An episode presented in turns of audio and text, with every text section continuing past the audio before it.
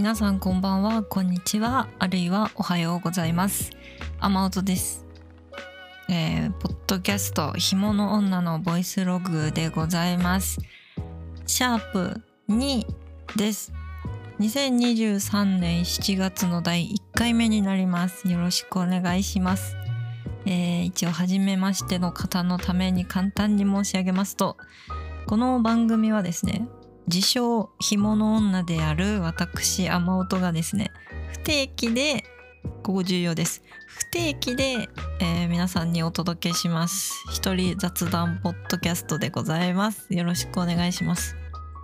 ね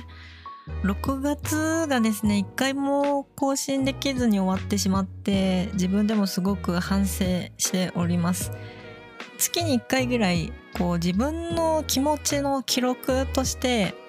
配信したいなと思っていたにもかかわらず、できなかった、やってしまった、めっちゃちょっと反省してます。ということで今月は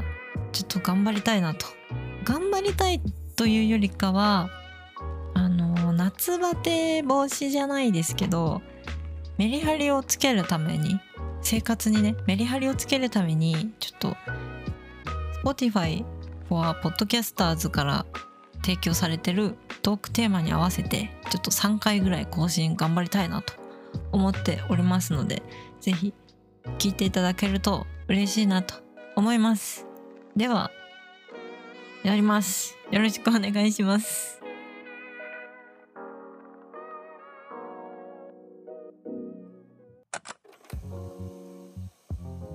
えー、では参りますかね。今回はですね、しちがつのトークテーマみっつあるんですけど、そのうちのひとつ、花火大会の思い出についてちょっといろいろ思い出しながらフェフェフェとのんびりお話ししたいなと思います。もしかしたら過去のねポッドキャストでお話ししてるかもしれないんですけど、まあまあまあまあフレッシュな記憶でね、改めて思い出していきたいなと思います。で、私の花火大会の思い出ってなると、大体ふたつにふたつのねお祭り、花火大会に分かれるんですけど、ひとつはあの地元のお祭りで、もういっこは母親の実家の方の花火大会、そっちに分かれるんですけど、まあ、最初の地元のお祭りになりますと、まあ、私出身生まれが岐阜なので海がないんですよね。なので花火を上げる場所が川になるので、あのあんまり大きくないと言いますか、もちろん岐阜の中でも大きい花火大会ってあるんですけど、私の地元は本当にちっちゃい可愛い花火しか上がらないお祭りなんですよね。今でもそうなんですけど、なので子供の頃花火大会ってなると、花火を楽しみに行くかっていうと、そっちよりかは友達と出店を楽しむ、夜会っていろいろワイワイ、おもちゃをね当てるやつ、なんだっけ、あのサメ釣り、これもしかしたらローカルかもしれない、なんかどっか大学かどっかで話した時に通じなかった子がいて、もしかしたらローカルかもなんですけど、サメ釣りっていうねごひゃくえんぐらいでできるやつなんですけど、ごひゃくえん払って、であの屋台のねところにサメのフィギュアがブワーって散らばってて、であのおもちゃの釣り竿でサメを釣って、でそのサメにひっついてる紙に書いてある番号で当たり外れみたいな、しょぼいやつだとお菓子、いいやつだとあのゲームが当たるみたいな、そういうやつを楽しみにねしてたりとか、いつもはあんまり着ないようなちょっとおしゃれをねしたりとか、そういうのがなんかメインだったような気がしますね。小学生中学生ってなると、普段お友達と遊ぶってなったら昼間にね遊ぶことが多いかなと思うんで、唯一夜ねくじぐらい、じゅうじはさすがにないなかったかなと思うんですけど、お母さんたちがお迎えに来るまでねくじぐらいじゃないかなまで友達とねいろいろ遊んだり写真撮ったり、まあ、当時私の場合は携帯持ってる子もいたんですけど、ほとんど持ってない子ばっかりで、デジカメをね持って行ってデジカメで写真撮ってみたいな、そんなことをしていました。懐かしいですね。で、あの学校の先生がねプライベートでね奥さんとか、奥さんって言うとあの男の先生なんですけど、担任の男の先生が可愛い奥さん連れてきてたりとか、お子さん連れてきてたりとか、そういうのに遭遇した時にすごいあのワクワクしたり、友達クラスメイトの子となんか「うわ何々先生の奥さんめっちゃ可愛い」みたいなことをねあのやってたですね。懐かしいですね。で一方母方の方のね実家の花火大会はですね大きいんです。三重県なので海でねあげる花火なんですけど、今年はもうやらないのかな。聞いたところによるともうなんかコロナ禍の影響でなんかもう最後ですみたいな話をちらっと聞いたんですけど、三重県四日市市の花火大会です。あれは結構ほぼほぼ毎年行ってましたね。で、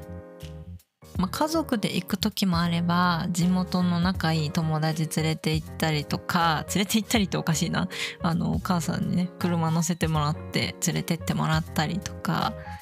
あの高校生の時とかだとあの当時付き合ってた人連れてってもらったりとかいろいろなんかその時々で、花火ももちろんでかくて花火を見に行ってるんですけど、あの一緒に行った人がそれぞれ毎年違うから、毎年違う思い出がこう積み重なっていくみたいな、すごい中身の深いあの思い出が蘇りますね。そういえばあの人とあの手つなげながら焼きそば買いに行ったなとか、誰々ちゃんとあそこフラフラしてあのでけえわたあめ買ったなみたいな思い出がよみがえります。いやなんかもうなくなっちゃう、去年かな、去年が最後だったみたいな、うん、なんか聞いた気がするんですけど、なんか寂しいですね。コロナ禍で開催できなかった花火大会、夏祭りいっぱいあると思うんですよ。で私も開催されててもちょっとコロナにかかるの怖いから行くのやめてたりしてたので、いやーそういう話を聞くと寂しいですね。いやー多分それは花火大会だけじゃないと思うんですけど、夏のね思い出の場所がまた一つ減ってしまうってなると心寂しいものです。ってな感じで、すごい薄いんですけど話が薄いんですけど、もし皆さんもしかしたらね地域によって形が違うと思うんで、何か思い出があればぜひ概要欄のお便りのフォームからこんなことがあったよ、あるよ、このここの花火大会おすすめだよみたいなのがあったらぜひ教えていただきたいなと思います。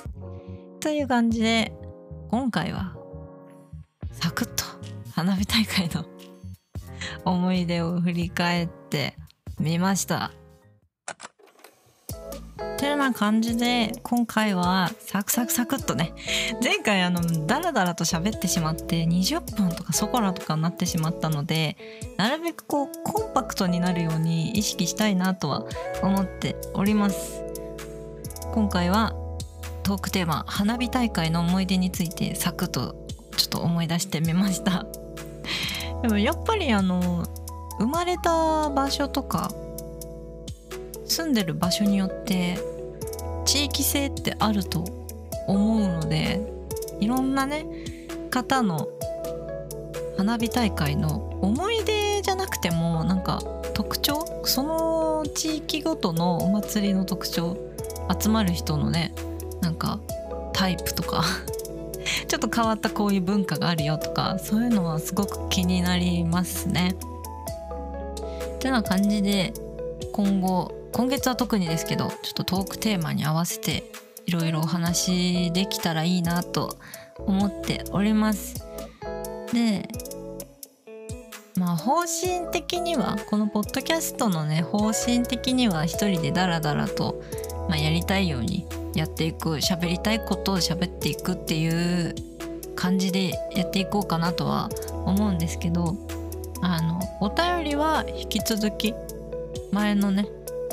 感じと変わらず募集しておりますので、概要欄のリンクからぜひ気軽に送っていただけると嬉しいなと思います。あの実はちょっと心心残りじゃないやちょっとこう気に気にかけてるじゃないけど、ちょっと語彙力がなくて申し訳ないんですが、あのレインシャワーの時からいただいているお便りがちょっと途中で途切れてしまっていて、それを、ま、どこかのタイミングでちゃんと引き継いでつないでいきたいなとは思っています。でもしその当時聞いていただいてた方で、あの今も奇跡的にねあの聞いていただいていれば、あのぜひ近況報告お待ちしてます。あのお名前はちょっと出さないんですけど、あのもしよろしければメッセージいただけると嬉しいなと思っております。えー、最近ね聞き始めたとか、たまたま聞いてるよっていう方も気軽にご感想とか、こういう話を聞いてみたいなとか、まあ、普段私 YouTube でまあブレブレではありますがゲーム配信をしたりとか、エレキベースを弾いたりとか、なんかたまにちょっと違う動画出したりとかしてるので、まあ、その辺の活動と絡めながらなんか気になることがあれば、ぜひリクエストとかいただけると、あ、こういうのをあの求められてるんだなみたいなのがわかるので、ぜひ気軽にメッセージ送っていただけると嬉しいなと思います。えっと Spotify でお聞きの方は キューアンドエー かなのところからもお送りいただけるようにしておりますので、えー、ラジオネーム、ハンドルネームとかつけてお送りください。お待ちしてます。で、最新情報とか YouTube、Twitch の活動はツイッターでつぶやいておりますので、アットマーク小文字でアマオとアンダーバー ジェーピー で検索していただけると出てくると思いますので、ぜひ見てみてください。ではでは、次回はまた別のトークテーマに合わせてお届けします。のんびりマイペースにやっている番組ですけれども、ぜひ今後もお付き合いいただけると嬉しいなと思います。しちがつに入りまして、これからどんどんね梅雨明けるとえげつない暑さやってくると思うので、皆さん夏バテ気をつけてください。熱中症本当にね大変なので、水分塩分とって、えー、クーラーの温度調節して、夜はお風呂でちゃんと温まって、えー、健康管理お互い気をつけていきましょう。ではお聞きいただきありがとうございました。次回もよろしくお願いします。雨音でした。